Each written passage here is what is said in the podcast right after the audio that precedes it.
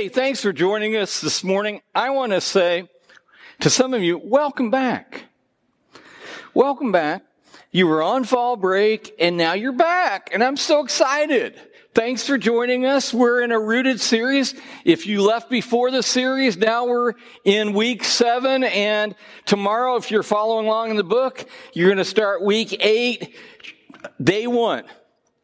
And today we're going to talk about how to make the most of your life, part two. And if you remember, last week we talked about serving and that serving is not about, it, well, following Jesus isn't about status, it's about serving. And if you claim to be a follower of Jesus, then you will serve.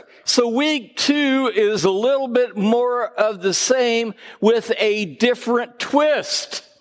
Now, please don't take offense at this question that I'm going to start off with today.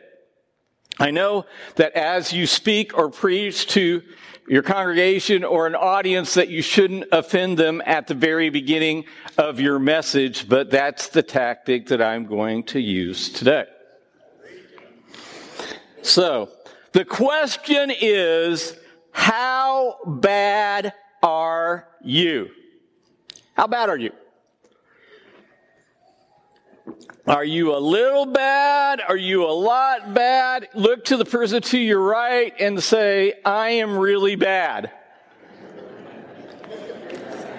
and the person to your right, don't help them by saying, Oh, you're not so bad. Turn to the person to your left and say, You're really bad. Now, some of you, some of you have the gift of compassion and you want to say, You're really not that bad. And in your heart of hearts, if you're anything like me, you really don't think you're that bad. I'm not that bad. In fact, we've spent most of our lives justifying ourselves. I was in a college class, and this has been years ago. I have a master's in, in, in counseling. Believe it or not, yes, compassion and empathy exudes from my body to you. That's why I don't do it. I hear those laughs. And I was in this graduate level practicum, and, we were actually practicing counseling. And, and they asked, actually, this is the first time and the only time in my graduate study, they asked us our opinion. And they said, What do you think the nature of man is? And we went around this little circle, and everyone was saying exactly what they were supposed to, but you know, I didn't. they would say, Man is basically good. Man is basically good. Then they got to me. And I said, man is basically evil and in need of a savior. Oh, and I had some educators and some administrators, and they got red faced. Unlike you, when I told you how bad you were this morning, they were livid mad. And they were mad at me for the rest of that semester. It just didn't stop because I offended them. Because the way of the world is everyone's basically good. And then a graduate assistant, they had a graduate assistant. They didn't have a doctorate or a professor actually teach this course. And, and, and he looked at me and said, why do you believe that? I said, well, are we not building bigger and better prisons? Is the morality of our culture getting better? And, and statistically, what is going on? It's worse not better. And if man were basically good, we all self-actualize and be nicer and kinder, and we wouldn't need bigger and better prisons. We just heal ourselves. And that's not what's happening, is it? Now let's look at what the apostle Paul has to say in Ephesians chapter 2 and see how bad we are and how desperate we are. And you were dead in the trespasses and sins in which you once walked, following the course of this world, following the prince of the power of the air, the spirit that is now at work in the sons of disobedience. Now, if you were far from God and you were under the prince of the power of the air, you would probably not say that you were so bad because you're deceived among whom we all once lived in the passions of what? of our flesh, carrying out the desires of the body and the mind, and were by nature children of wrath, like the rest of mankind. We were like that. If you're in Christ, that's the way you were before Christ, BC. For some of you that are far from God still and trying to find your way back to God, this is who you are. This is the battle that's going on. Now ask the question, why was I dead? Why were you, why were we dead? Why were we dead in our sins? You've got to understand something. From the moment we are born, we are in a sin condition. And, and, and sin is more of a condition than an action.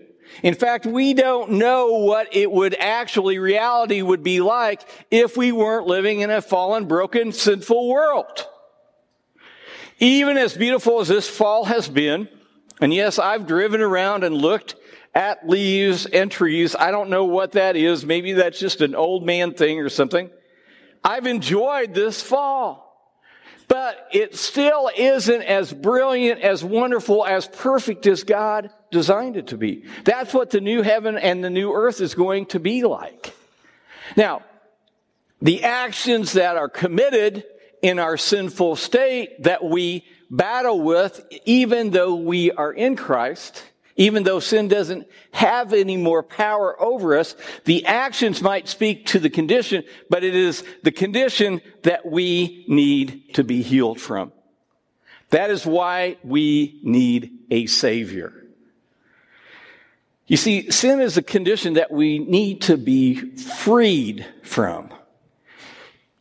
We are enslaved to sin before we know the Savior. And as John preached a few weeks ago about having an enemy, we have an enemy, a destructor, a, a destroyer of our soul and spirit, of humankind, of creation. Paul, First Peter talks about him in verses five or chapter five, verses eight and nine. He says, "Be sober minded, be watchful, be on the alert." Your adversary, the devil, prowls around like a roaring lion seeking someone to devour. Resist him firm in your faith, knowing that the same kinds of suffering are being experienced by your brotherhood throughout the world. There is a destroyer, a destroyer that wants to destroy your soul, to suck you back into bondage and into sin. I watch people. I talk to people. I know people that are being destroyed right now to the point of death. And it saddens me. It breaks my heart they need Jesus. If you're following along in the rooted, in, in, the Rooted series, it talks about poverty and how it's related to a lack of shalom, the wholeness, the wellness, the peace of God that only God can provide through Christ. That is reality. Not are they impoverished financially, they are impoverished because they don't know Jesus and they don't have God's peace in their lives. And, and we've got to remember this principle always that our unforgiven sin brings death to life. You're in a church that practices the Lord's Supper every Sunday. It is a reminder of what it cost, our salvation cost. It's a reminder of our sinfulness. It's a reminder, a remembrance of who we are and how we've been redeemed or saved by his grace. And it cost Jesus everything because he loves you. Now, the Apostle Paul in Romans, and I'm, I'm not going to take you to the scripture verse, we've got to understand something that a person is never free and independent.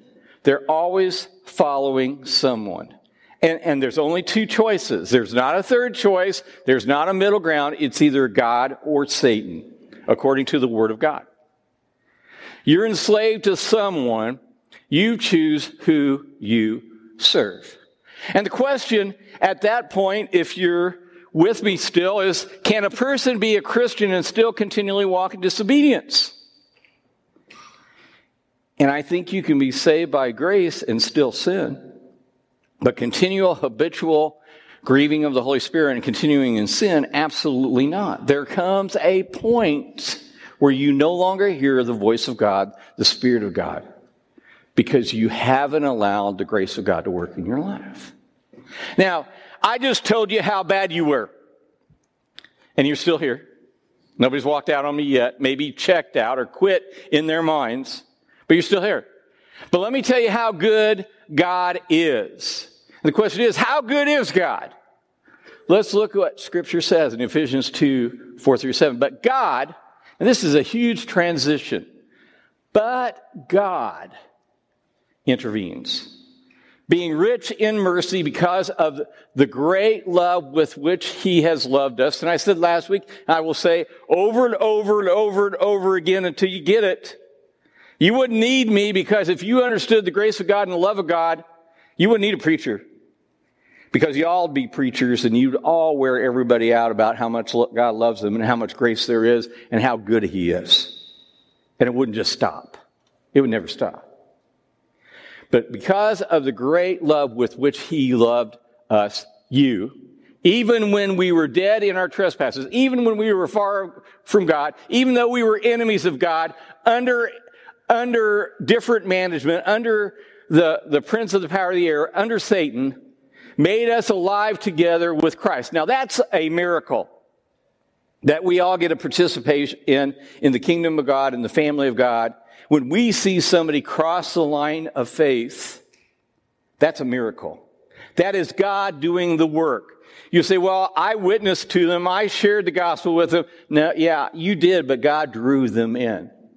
To be translated from the kingdom of, of hell to the kingdom of heaven is a miracle. But God did that. By grace you have been saved and raised us up with him and seated us with him in the heavenly places in Christ Jesus. That is a miracle of God that we take for granted. But when you see it, you know it's God. So that in the coming ages, this is now, this is who who Paul is writing to, we are the coming ages, he might show the immeasurable riches of his grace in kindness toward who? Toward you, toward me, toward us in Christ Jesus. That is who we are. That is how good God is. So how have you been saved? It's a miracle of God. Do you realize that? Paul says in verses 8 and 9, he, he goes on and he says this. He says, For by grace you have been saved through faith, and this is not your own doing. It is the gift of God, not the result of works, so that no one may boast. I want to talk to you today about grace a little bit. There's uh, such a thing as what I think that we are all familiar with is kind of first helping grace and second helping grace. And I don't know if you've noticed that I've gained a little weight since COVID.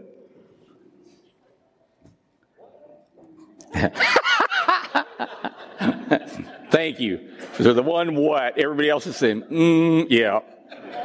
Haven't said anything to you, Chris, but mm, yeah. Because I'm not just a first helping guy, I'm a second helping guy. amen. I got an amen. Now, there's first helping grace and there's second helping grace. I want you to get this. Disposable grace versus durable grace. Some of you, and, and I, and let me, let me just say, I'm with you. I, I am you in this moment. We, we practice disposable grace. Okay, they did this, they did that, they meant this, I'm done. Peace out. We all have that button where we go, mm, I'm done. Pow. No, no more relationship. Maybe you've done that with a church or a few churches in your hunt for the perfect church. And, and maybe there'll be a time when you punch out, peace out from this church. We've seen it before, we'll see it again. That's kind of like disposable grace, that we, we extend grace for this far, and that's it. Now, let me just say, as a counselor who doesn't want to be your counselor, but I want to be your pastor, let me just say, there are times when you punch out. There has to be boundaries in your life. I was talking to somebody about narcissist and narcissistic behavior. I get it. I, I, I, you know, I've dealt with abuse situations in, in families and in spouses. You need to get out. Constant negativity and uh, ridicule and abuse. You need to stop it. Get away from that. Okay? It's not what I'm talking about. This is why I'm talking about somebody that kind of gets on your nerves, that's kind of ne- negative every once in a while, and you just get tired of them and you just peace out, you're done. That's disposable grace. We've all done that. We've all experienced it in our relationships. That's why we don't have the relationships that we have had in, in our lives, lifelong ones. Some of you do. Now, now to have that, you have to have durable grace. This is second helping grace. This is going beyond. It is a sturdy grace that says, I'm going to love you no matter what. I'm going to stay with you no matter what. But again, there are boundaries. Abuse, narcissist, those that would destroy you and your very life. Got to stop it. But let me just help you think about this, this in different terms because this is something that fascinates me that as I was studying for this message really spoke to me this week. And it's this. Remember the Last Supper? There, there were 12 apostles around that table, and they were proud men with dirty feet. Remember last week? There were two betrayers, not one. There was Peter that would deny Jesus within 24 hours, three times, that Jesus restored at the breakfast on the beach. Remember, Peter, do you love me more than these? Feed my sheep. Three times. Fascinating. But there was another guy that betrayed Jesus who we think is the most vilest, cruelest, most evilest person that ever existed, and his name was Judas. Remember that? And Jesus identified him by handing him a piece of bread. Remember? And say, do what you will at that moment. Now, I've always thought, I've always thought this, that when Jesus gave him the piece of bread, that this was like saying, peace out, Judas, you're done. But that's, that's not the way the Lord Jesus operates. I never thought about this. But was Jesus saying, Judas, here's the bread of life. Here's your way back to me. I know what you're going to do, and you're going to do it. And I'm going to give my life as a ransom for the whole wide world. But here's a, a piece of bread to come back to me. And just as he would restore Peter, he would have restored Judas. That's durable grace. I believe that's what Jesus was doing in that moment. Durable, sturdy grace. Love in kindness. God's mercy, His rich mercy that He gives to every one of us and those that are far from Him. So, so understanding all of this, what are we to do? What are we to do? And Paul goes on in Ephesians in verse 10, he says, For we are his workmanship, created in Christ Jesus for good works, which God prepared before, and that we should walk in them. We are his workmanship. We serve however we serve because we have been saved by grace. The reason why I tell you how bad you are is to realize how great our God is and how good grace is, and that, that we take that grace for granted. But we are called for a purpose to do His work. Whatever we are called to do. We are gifted, we are talented for a purpose beyond ourselves. Now, this word, this term workmanship, in the Greek is poema. And if you look at it closely, you can see this word poem in it. And our lives, his workmanship is like a poem. It is like an art. It's like a craft. We do good works because we are his masterpiece, his workmanship, his craftsmanship, his artistry. Now, I've been working on houses for about 25 years now.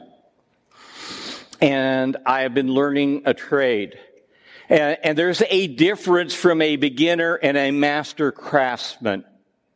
And, and when you look at what is done, we've got to realize that craftsmanship wins every time. Materials are the same, the work is the same, but the way it is done and by who it is done is different. Now, folks, the one that is the master of your life, the master of the universe, the artist that is sculpting and, and painting your life, there's no one better because he's the, the king and the sovereign of the universe. And he's working on you to make you what he desires you to be. He's never absent. He's never late. He is always on time and he is the perfect craftsman, if you will. Now, I'm reticent to say this because I might get a phone call. Because my mom is watching probably online at this very moment. I grew up with an artist in their retirement village in a part of their house. Their, their stands, I know I haven't been there since the hurricane because I'm suffering post traumatic stress disorder still. But in their house, there is an art room and there is an easel and I can bet my life that there's a painting being painted right now. And, and knowing and having lived with a melancholy artist all of my life, I know that there have been different times where she's finished something, but yet she'll take it out of the frame and put it back on the easel and she will continue it because she saw something that she could do better. I just want you to think about you being that portrait, that painting that God has on an easel, and He is not finished with you yet. He is still working on you until the day you die. We do good works because we are His masterpiece, His workmanship, His craftsmanship, His artistry.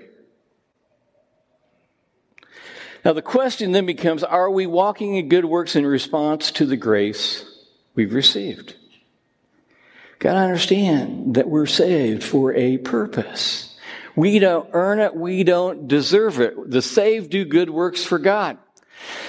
Back in the day, post Civil War, when the slaves received their freedom, there was an uh, African American slave that came in to visit with Abraham Lincoln, and he wanted to pay for his freedom.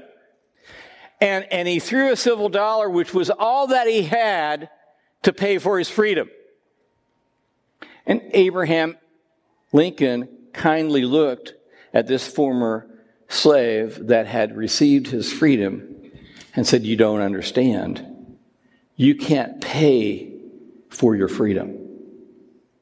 And then he turned that former slave's perspective toward Arlington Cemetery, where there were thousands of Civil War soldiers that had died.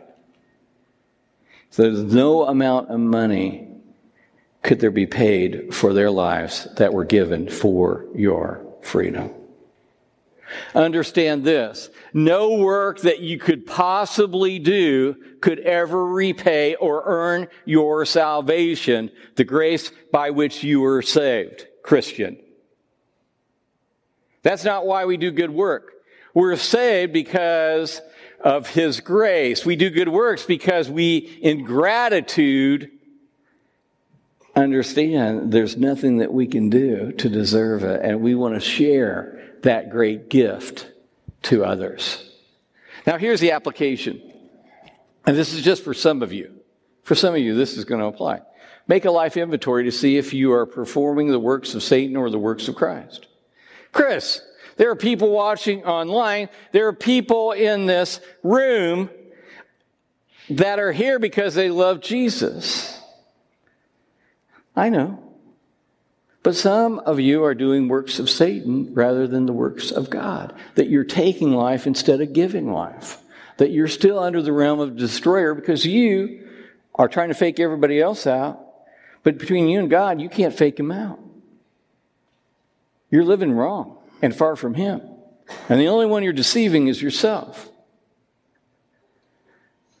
Your works will show who you're about. Number two, tell another person how you were saved by God's grace.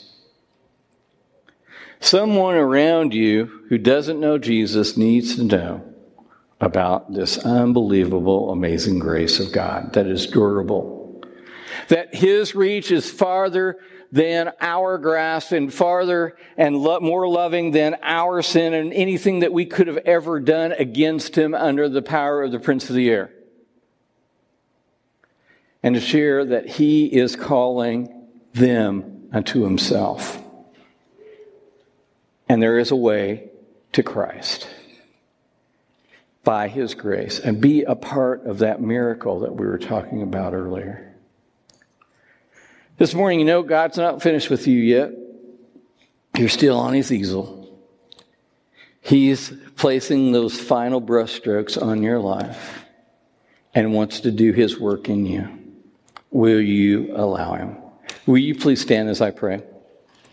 Eternal God and Father, we are indeed grateful that you have a durable grace, that your love is everlasting without end, that you are rich in mercy that never stops. That Father, you call those far from you and we don't understand it. We don't, we just can't comprehend it. That, that it never ends. That you are the hound of heaven calling everyone unto yourself. And Father, we just pray that we might be a part of that miracle. That, that those that need to know you, that need to know your forgiveness, your grace, your mercy, would. And Father, we just pray that we will serve you out of what we've received from you. That we won't take it for granted, but to actually realize that there are people far from you that are going to hell and, and don't even know it and don't even care, but, but they're waiting for someone to say, Here's what Jesus did for me. Not that I deserved it, not that I earned it, but it was a gift from God. It was a miracle. Father, we just count on you to do those miraculous things even today in our lives. And we pray this, Father, in Jesus' name. Amen.